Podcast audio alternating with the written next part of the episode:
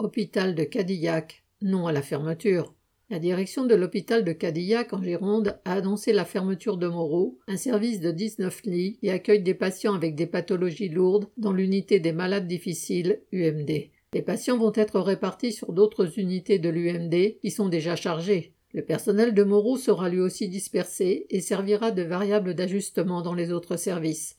Devant les protestations, la direction prétend que la mesure n'est que provisoire, par manque de médecins et d'infirmiers, et en vue des travaux de rénovation, qui ne débutent qu'en 2026. Mais cette fermeture s'ajoute à toutes les autres fermetures ou démantèlements de services. Régnier, Parchap fermé à 50%, Broca dont les lits ont été redistribués sur les autres unités, la polyclinique médico-psychologique de Bazas bientôt délocalisée à 30 km à Cadillac, cette fermeture est un nouveau recul dans les conditions de travail des agents de l'hôpital et dans la qualité des soins apportés aux patients, alors que la situation à l'hôpital de Cadillac, comme dans tous les hôpitaux, est déjà dramatique.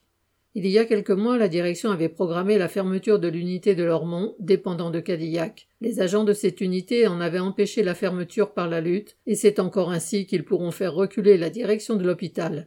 La CGT et FO ont appelé à la grève. Un premier rassemblement réussi a eu lieu jeudi 31 août devant l'UMD et d'autres actions sont prévues. Correspondant Hello.